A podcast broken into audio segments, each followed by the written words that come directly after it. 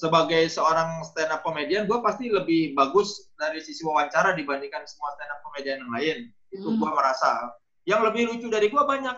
Tapi Hmm. yang jago wawancara mungkin nggak nggak ada lagi selain gue gitu. Kalau gue ininya apa kegeeran wawancara itu bukan tentang kita Hmm. apa bukan tentang si pewawancara tapi tentang si narasumber Hmm. bukannya persaingan pinter-pinteran antara si narasumber dengan pewawancara kalian kesannya apa sih sama Soleh Solihun? Oh galak. Terus gue kaget kan, bukannya dia komika, kok galak?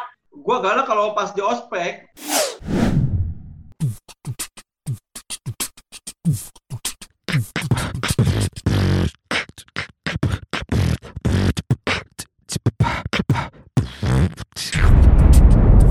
Cuap-cuap cuan.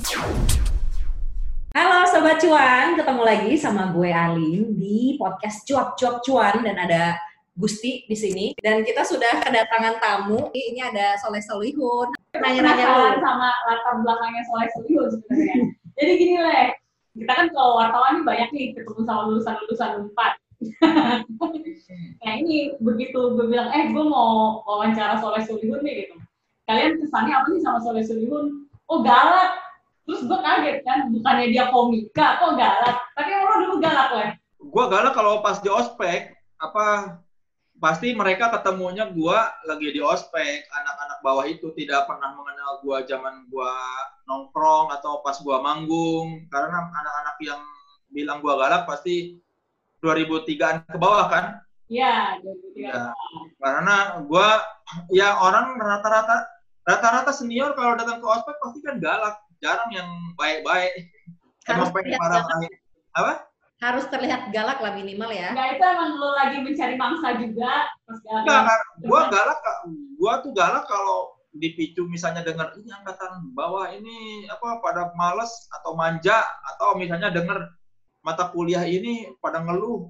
Kan gua makin emosi. Alah ngeluh apa maksudnya seberat apa sih kuliah di jurnalistik? Maksudnya kalau gua dapat apa info-info kayak gitu kayak misalnya mentalnya lemah terus kedengeran ngeluh soal tugas kuliah atau ini pas kan di ospek jurnalistik itu ada kayak apa bik- re- apa simulasi bikin majalah. Hmm. tulisannya jelek-jelek apa pola apa kemampuan analiti apa kemampuan analisanya nggak bagus. Kan gue jadi emosi ya biasanya gue galak gara-gara dipicu oleh angkatan-angkatan bawah yang memang memancing emosi Kan baru leh, waktu itu leh. Belum sudah Tahu apa-apa leh. ya tapi kan gue zaman zaman segitu nggak segoblok itu Hmm, menurut lu sih minimal nggak nggak semanja itu nggak yang ngeluh kuliah apa nggak nggak mengeluhkan tugas-tugas kuliah lu lebih tough maksudnya ya.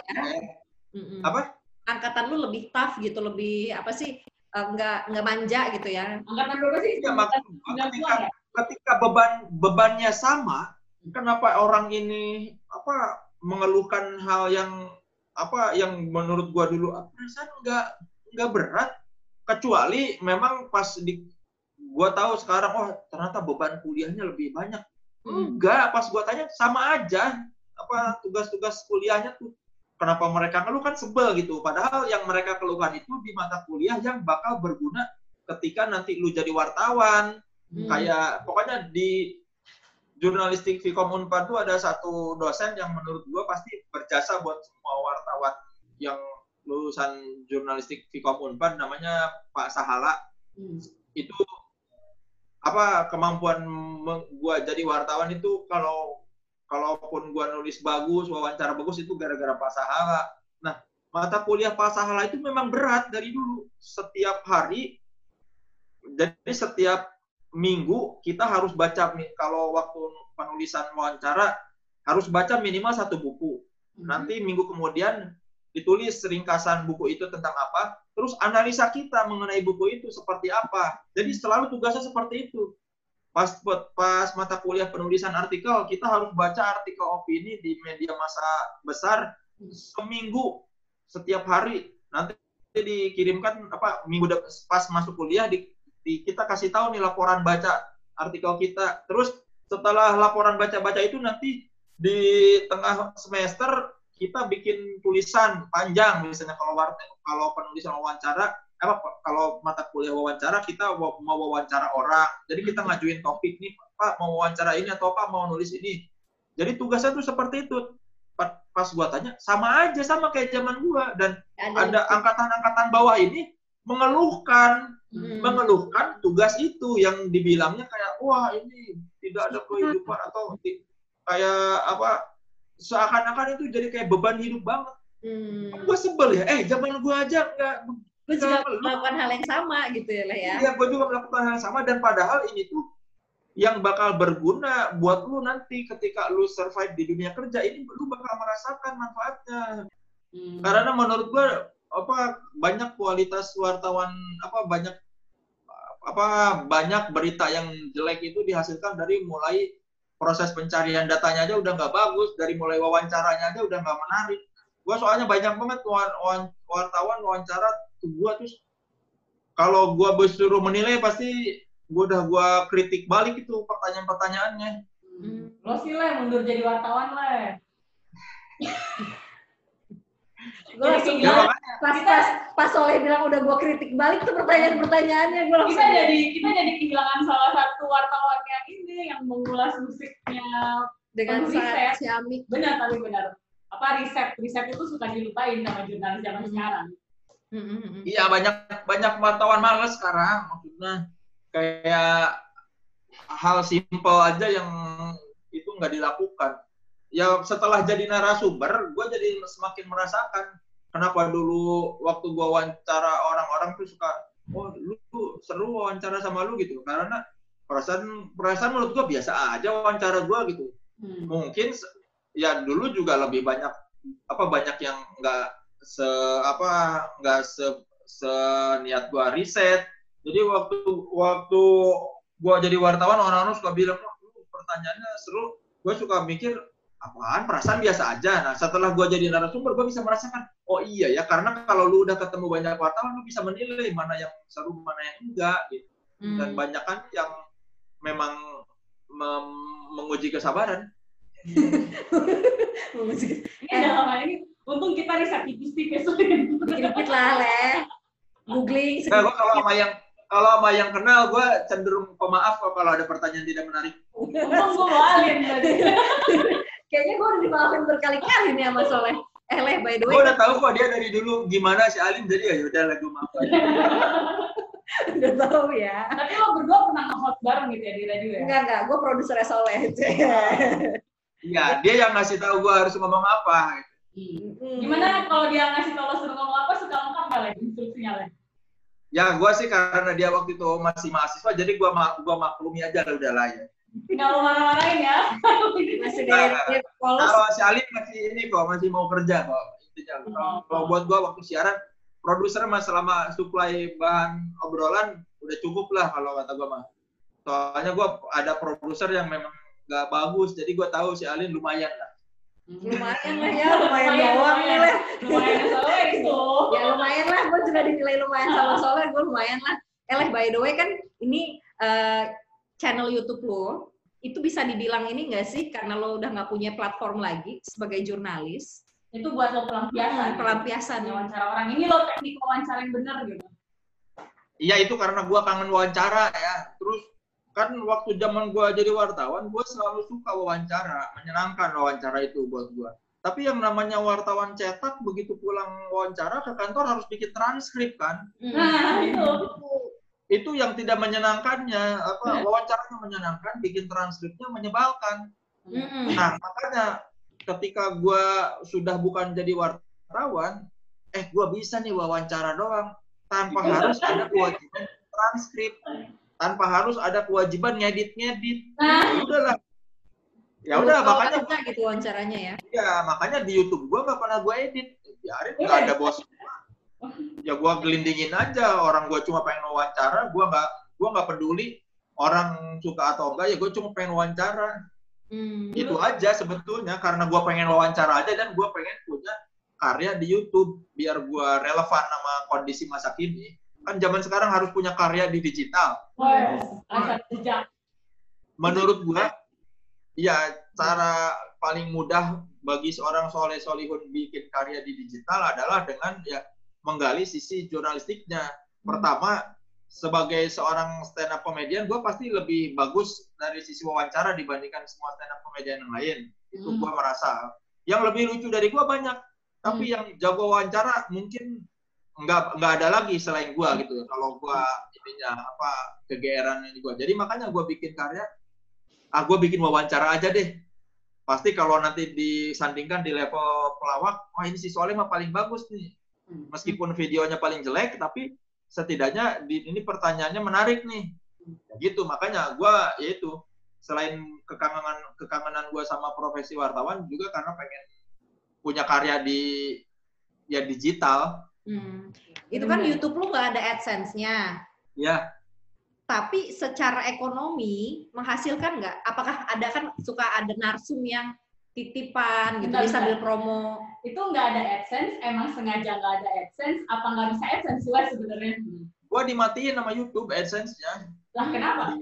waktu subscribers gua masih 11.000 ribu gua udah dapat dua kali tuh AdSense apa dua bulan lah Hmm. duit di bulan ketiga tuh tiba-tiba gue dapet email dari YouTube we suspect there is invalid activity di channel lu Hmm. kita nggak bisa ngasih tahu ke apa kesalahan lu apa tapi lu harus minta maaf kalau lu nggak minta maaf nanti kita tutup apa akun AdSense lu nah gue kan nggak ngerti salah gue di mana Mm-mm. jadi meskipun gue ngisi formulir di kan ada pertanyaan tuh copy paste link yang kira-kira lu salah lah gue nggak tahu salah gue di mana Mana gitu ya. ini. akhirnya ya udah di suspend akun AdSense gua jadi gua nggak akan bisa apa bikin nggak akan bisa dapat AdSense di channel gua yang ini kalaupun gua mau bikin AdSense lagi harus bikin channel baru dari awal Sayang nggak? Hmm, sayang. males aja gua Lo nggak bilang sama orang YouTube-nya, kan sebenarnya lo ada koneksi lah pasti ke orang YouTube. sama orang YouTube gua pernah dapat apa te- apa teleponan sama orang YouTube yang memang sistemnya harus dari situ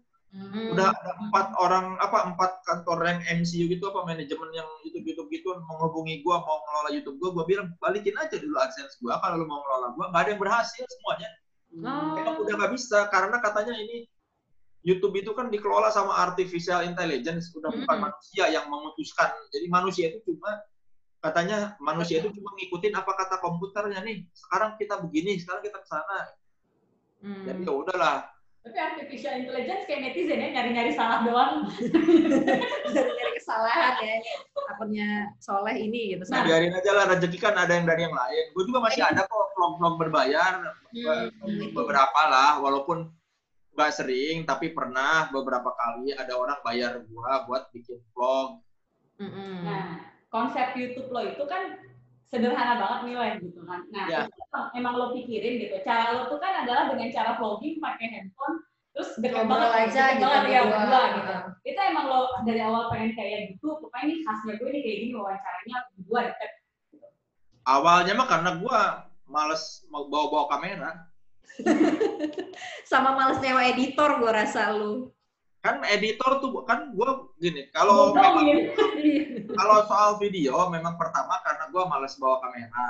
Kan Hmm. berat lah dia nggak bisa dikantongin kamera kan HP HP udah bagus apalagi kan sekarang iPhone kamera depannya udah HD Hmm. terus audionya juga bagus kan karena gue basicnya wartawan cetak jadi Ya. buat gue tuh yang penting suara kedengeran Hmm. masalah gambar nggak terlalu bagus ya udahlah dan Oh. Kenapa nggak diedit? Ya menurut gue eh apa gambar yang bagus ini bukan bukan yang gue cari. Yang penting gue cari kontennya. Udahlah apa lagian juga cuma pindah-pindah gap pindah-pindah muka atau apa kan pindah-pindah angle cuma buat orang biar nggak bosan aja apa gambarnya gitu. Nah, menurut gue biarin aja kalau orang bosan ya udah tinggalin aja. Gue sih nggak peduli orang mau nonton apa enggak. Ternyata sesimpel itu ya. Gue berpikir jauh banget loh, Les. Gue berpikir itu konsep lo, jadi dengan wawancara dekat, maka si narsum akan menjadi nyaman dan akan lebih banyak curhatnya. Kayak gitu, gue berpikir jauh banget gue. nggak itu gue kan sebelumnya kan gue wawancara masih gue sendiri. Pakai kamera belak pakai kamera belakang narasumbernya di ada beberapa pokoknya wawancara yang pertama gua dempetan itu sama Monty Tiwa sebelumnya kan gua dari depan. Pakai HP gua nanya dari depan terus satu kali pas gua mau wawancara Monty si Monty lagi duduk di kursi gua nggak ada kursi di depannya Jadi lo dempet gitu. Jadi ya udahlah pakai kamera depan aja dan ternyata lebih enak karena gue bisa ngelihat diri gue sendiri. Hmm. Kalau soal kedekatan atau lebih nyaman curhat itu semua yang gue wawancara tuh udah akrab sama gue. Hmm. Cuma Petra si Hombing aja yang belum akrab dan baru gua apa wawan, dan bisa gua wawancara mau gua wawancara. Sebelum se- semuanya semuanya itu minimal udah pernah ada bercanda sama gua. Jadi udah pernah Udah tahu, udah paham ya. ya udah enak lah. Makanya mereka mau cerita banyak tuh. Jadi kalau boleh dirangkum nih tips wawancara dari Soleh Solihun apa nih? Selain riset gitu ya mungkin. Ya pertama lu harus menyukai narasumber lu. Hmm. Berarti Gusti udah oke nih. udah masuk nih checklist. Karena semua yang gua wawancara itu gua harus suka sama karya dia. Oh. Minimal ada satu karya yang menurut gua ah, lu keren. Hmm. Jadi orang yang gua wawancara itu bukan semata-mata dia public figure, tapi harus karyanya yang gua sukai. Hmm. Ada kalau ada orang yang terkenal banget tapi gua nggak suka karyanya nggak akan gua wawancara. Ya kalau gua ya pokok intinya kalau kita menyukai narasumber itu pasti bakal lebih nyaman ketika wawancara. Jangan jadikan kewajiban Hmm. karena ya makanya gua dari awal kenapa gua pengen jadi wartawan musik karena gua tidak pengen menjadikan itu hanya sebagai kewajiban tapi gua pengen menjadikan itu sebagai sebuah apa bentuk rasa cinta gua nggak mau jadi wartawan yang lain kan gua bilang gua pernah jadi wartawan ekonomi enam Mm-mm. bulan gua nggak cinta pekerjaannya apa nggak cinta topiknya jadi gua males gitu meskipun duitnya gede tapi nggak enak mengerjakannya Nggak dapet ya lah ya. Iya, makanya gua jadi wartawan musik. Jadi gua seneng emang kok gua wawancara musisi. Hmm. Kedua mah apa ya? Itu kan pertama ya selain riset ya. Mm-mm. Terus yang kedua, yang paling penting wawancara itu bukan tentang kita, Hmm. apa bukan tentang si pewawancara, Tapi- tapi tentang si narasumber. Hmm. Kenapa banyak orang apa wawancara yang tidak menarik karena kadang-kadang si pewawancara pengen lebih tampil dari si yang diwawancara. Gua kalaupun misalnya nanya nih, Hmm. terus narasumber punya opini, gua nggak akan memberikan opini ini karena ini kan bukan sesi debat. Hmm. Kalaupun gua mau memberikan opini, gua kasih pertanyaan lagi. Bukannya gua ini apa bukannya bukannya persaingan pinter-pinteran antara si narasumber dengan pewawancara. Hmm. Ya itu yang harus diingat itu ketika wawancara, jadikan itu si objeknya itu ya narasumber, bukan si pewawancara. Hmm. Makanya gua ya itu yang yang gua dapat dari apa apa selama belajar wawancara itu yang paling penting. Nah lo ngeliat wawancara-wawancara youtuber zaman now gimana le? Ya mereka kan youtuber bukan bukan wartawan. Biarin aja. Biarin aja ya. Youtuber kan begitu, memang mereka nggak wawancara aja berlebihan kan. Eh, Yang ngobrol apa cuma mau nunjukin rumah aja kan harus lebay ya. Mungkin itu karakter youtuber. Jadi nggak usah kita apa membandingkan teknik wawancara youtuber dengan wartawan. Hmm. udah, udah ada yang udah ada yang menunjukkan yang TikToknya. Hmm. Udah ada menunjukkan yang Ya, lagian di TV juga ada wartawan yang menurut gua dia mewawancara dengan gaya cetak dan tapi di TV dan berhasil.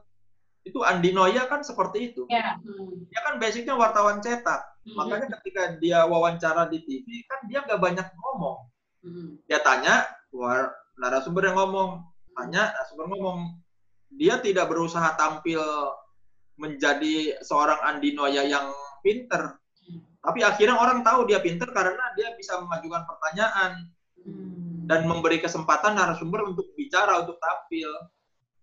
Hmm. Sama yang paling penting lagi mendengarkan gitu. Jadi bukan cuma bertanya. Kadang-kadang banyak orang yang gue lihat wawancara, lu gak dengerin. Oh narasumber belum selesai ngomong udah ditimpa, udah ditimpa lagi sama pertanyaan. Padahal kan harusnya ditungguin sampai kelar, tungguin. Oh baru direspon itu jawaban. Kadang-kadang banyak pewawancara yang nggak sabar.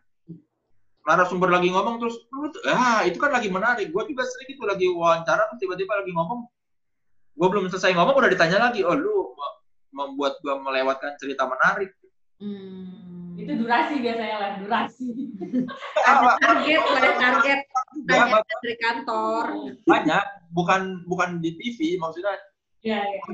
online atau cetak yang nggak sabaran gitu. Bisa digalemin kayak gitu ya. Iya, jadi kayak seakan-akan udah ada list pertanyaan, ya udah yang penting ini ditanya, ini ditanya, ini ditanya, ini ditanya. Jadi tidak menyimak, Mm-mm. tidak menyimak apa yang diomongin narasumber. Kan kalau kita menyimak, oh jadi paham, Hmm. Didengerin, oh iya ini begini, kan bisa digali lagi. Kenapa banyak apa wawancara yang tidak berkembang karena kadang-kadang tidak menyimak, Hmm. cuma pengen bertanya, udah ada list pertanyaan, tanya, tanya, tanya, tanya gitu. gue udah denger nih cerita lo sebegitu mencintai pekerjaan wartawan gitu kan. Lo cinta sama pro- eh, profesi wartawan, apakah ke depannya lo akan berkontribusi gitu, entah bikin pelatihan atau apa gitu? Ada nggak ke sana? Kalau ada yang minta, gue mau. Gue Hmm. sempat juga bikin kelas pelatihan apa kelas teknik wawancara. Berapa minggu lalu ada 13 orang yang ikut apa.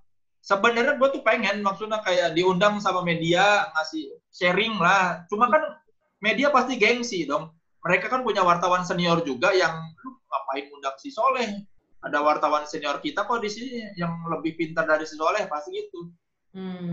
Kadang-kadang gue pengen selain bikin pelatihan teknik wawancara buat wartawan juga gue mau ngasih tahu gitu dari sudut pandang narasumber tuh yang diharapkan dari si wartawan itu apa? Hmm. karena gue udah merasakan dari sisi wartawan dan dari sisi narasumber. Banyak yang kadang wartawan tuh nggak ngerti apa psikologis narasumber gitu. Nah sekarang gue udah ngerti nih. Ya Hmm. sebenarnya gue tuh pengen kalau ada media yang mengundang gue buat sharing soal wawancara lah minimal. Atau atau gue diajakin sama apa artis-artis buat ngasih tahu trik bagaimana menghadapi wartawan supaya mereka tidak salah kutip dan tidak apa asumsi mereka dijadikan berita gitu. Hmm. Kadang-kadang gue gemes, gemes dari gemes sama wartawan, gemes juga sama artis-artis yang ini gara-gara lu sendiri sih Salah ngomong gitu, ya, omongan Ya, jelas gitu. banyak yang memang memang wartawannya juga asumsi apa menggiring dijadikan berita terus si artisan juga aku perasaan gua ngomong gitu kok kenapa beritanya jadi gitu nah gua kadang-kadang suka gemes pengen ngasih tahu ngasih tahu ke wartawan dan ngasih tahu ke artis-artis bagaimana cara menghadapi wartawan dan bagaimana wartawan cara menghadapi artis Hmm. Nah, itu. Jadi konsultan berarti lo ya Leh ya? Nah, ini berarti buat yang berminat jadi wartawan udah ada penawaran terbuka dari Soleh Solihun. Gua buka kelas pelatihan. Tapi gua akui ini salah satu guru yang harus Iya, ini juga kita lagi kelas pelatihan Iya, sebenarnya. kelas pelatihan ini Gratis. Jadi salah nih, bukan? Bayang banget tadi pelajaran dari Soleh ya bahwa ini kita ngomongin duitnya kapan kan karena cuap-cuap cuan Jadi mah bebas lah.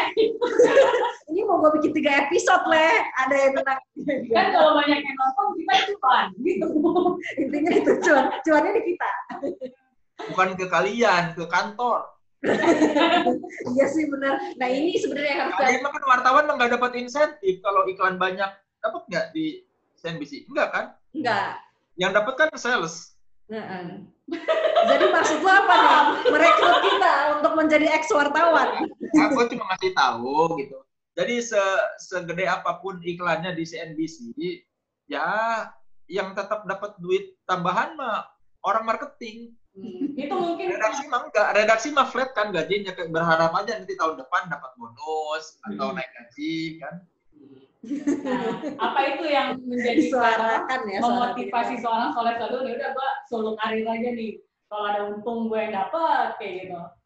Enggak, kan gue karena keadaan aja. Maksudnya waktu gua jadi stand up comedian tiba-tiba tawaran apa off air banyak ya udah terus gue juga dipecat dari kantor ya udah Jadi lu tuh menjadi ex wartawan karena ter- keadaan terpaksa ya Le? semua yang gua dapatkan semua yang gue dapatkan dalam hidup ya yang berhubungan dengan material itu karena kebetul bukan bukan sesuatu yang gue rencanakan Hmm. gue tidak pernah merencanakan hidup gue jauh-jauh. Jadi makanya gue bukan yang inspiratif karena gue tuh hidup untuk hari ini. Gue nggak pernah mikir, wah harus gini harus itu, karir gue harus gini. Enggak, gue waktu jadi wartawan juga kayaknya gini-gini aja ya udahlah. Nggak ngira bakal kehidupan membaik gitu. Hmm. Jadi gue tidak pernah berpikir dari waktu jadi wartawan, gue harus berhenti jadi wartawan supaya gue lebih banyak duit. Enggak, Hmm. gue tidak mengira bakal seperti ini. Jadi jadi stand up komedian pun kan gara-gara tiba-tiba ditawarin Metro, main film pun gara-gara tiba-tiba ditawarin, siaran pun kan gara-gara tiba-tiba ditawarin. Jadi semua yang gua dapatkan ini kayak Dapat dikasih gitu ke ke gua bukan karena gua yang ngejar-ngejar. Hmm. Ya gua mah selalu yakin aja apa Gusti Allah Maha pengasih dan penyayang. Leh, tadi kan lo bilang lo dipecat, Leh. Nah, itu gue baca Wikipedia lo tuh. Itu juga ditulis kan, lo dipecat gitu kan, karena bekerja di dua kaki ya kalau nggak salah. Nah, itu kan lo ngedit sendiri Wikipedia lo, bener ya? Iya nggak? Lu kayaknya Karena kata itu lu tuh kayaknya yang tahu. yang nulis Wikipedia lu kayaknya lu deh. Roadman gua yang edit. Oh, soalnya tahu banget nih. Tapi kan soal gua dipecat udah beberapa kali di media udah udah gua pernah omongin. Hmm. Hmm. Tapi kayaknya ada beberapa yang nih gue nggak yakin ini adalah orang di luar lu gitu atau tim lu yang nulis apa? Maksudnya orang sembarangan terus nu- nulis Wikipedia lu kayaknya enggak gitu. Soalnya ceritanya tuh detail. Ya, makanya kan kalau ada yang mau apa kalau Wikipedia bisa di edit ya makanya kita serahkan kepada orang yang memang kita percaya daripada yang edit orang lain kan Mm-mm. takutnya nanti orang baca Wikipedia ternyata salah infonya kan mendingan kita mm, apa dari manajemen yang mengelola Mm-mm. Gitu. Apalagi bagus. Jadi ini gue atali kasih aja lah sebenarnya. Gue tuh agen aja Ya, mempertemukan. waktu waktu lo dipecat itu kan berarti lo jadi penyiar sekaligus jadi wartawan ya, Leh, ya, kalau nggak salah ya.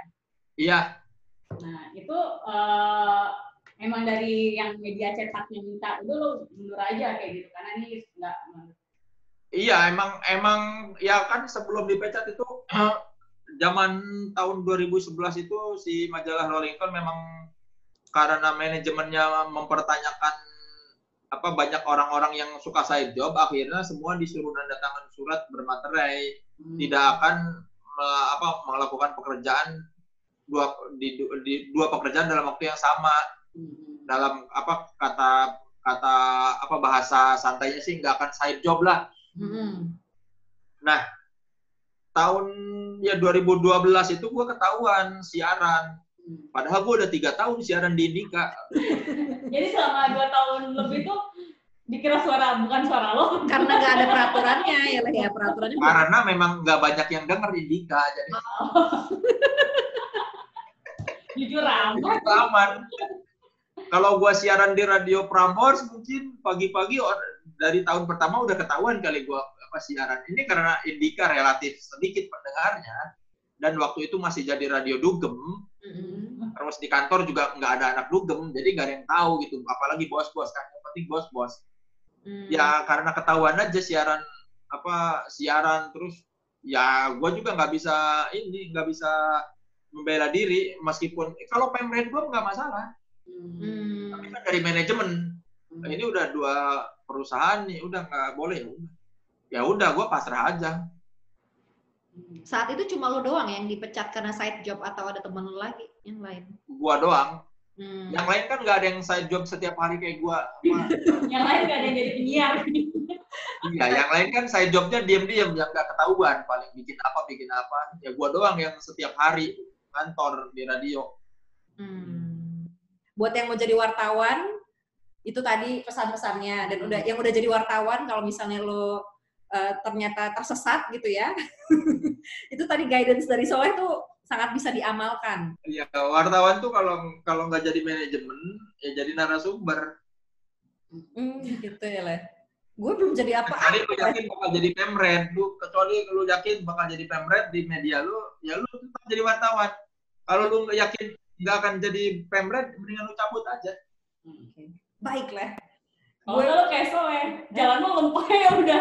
mungkin aja ikutin ya. Ya Ya udah, nggak usah terlalu dipikirin lah, ya lupa lu dijalanin aja lah. Benar, benar. baiklah, noted lah.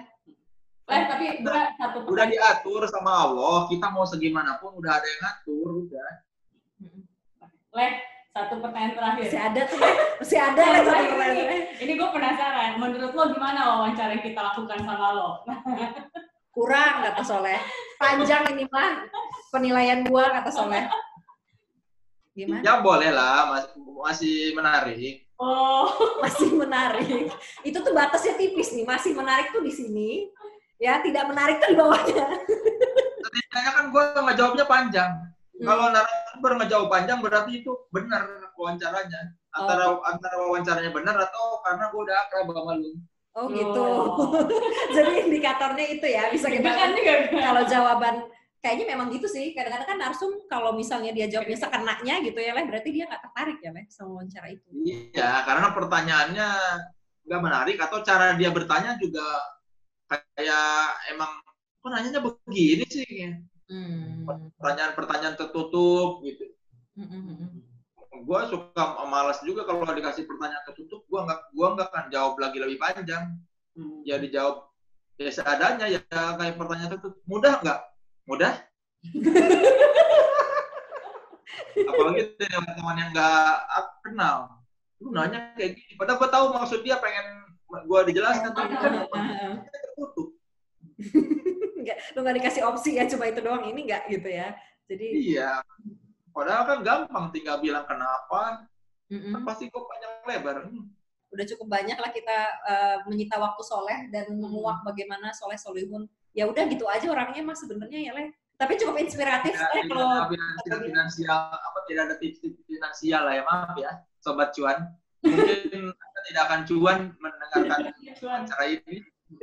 Yang kita dapat ilmu ikhlas sobat cuan. Iya, itu juga bisa leh untuk menjalani hidup sobat cuan ya, biar nggak terlalu ambisius. Hmm. Ikhlas aja kalau kata Soleh. Hidup aja untuk Iya. hari ini dan rezeki Seberapa insya- insya Allah ada gitu ya leh.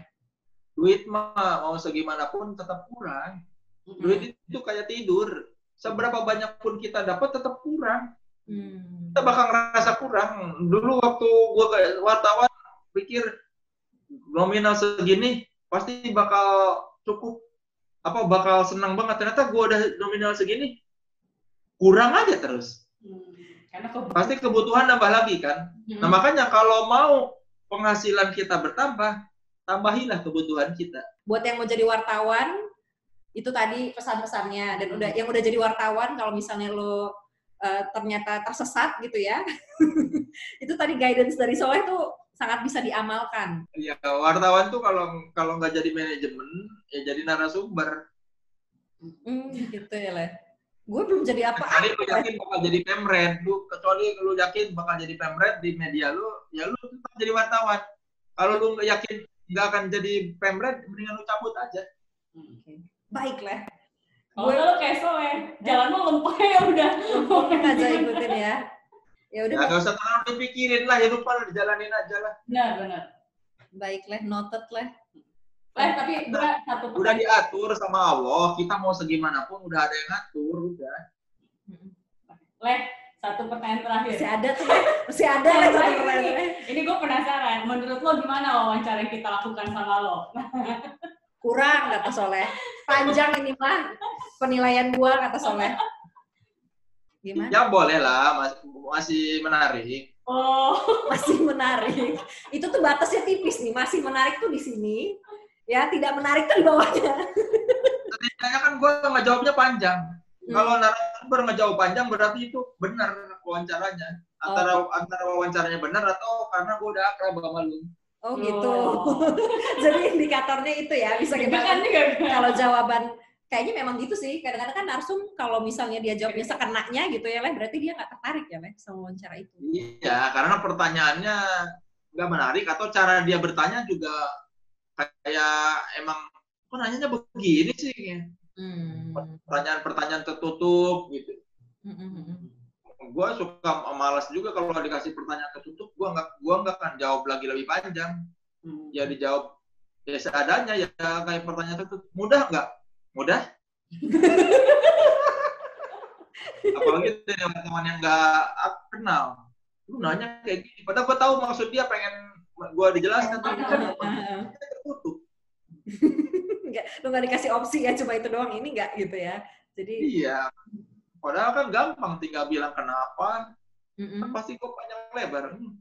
udah cukup banyak lah kita eh, menyita waktu soleh dan menguak bagaimana soleh solihun. Ya udah gitu aja orangnya mas sebenarnya ya leh. Tapi cukup inspiratif Ya, Leh, tidak kalau ada finansial, finansial apa tidak ada tips-tips finansial lah ya maaf ya sobat cuan.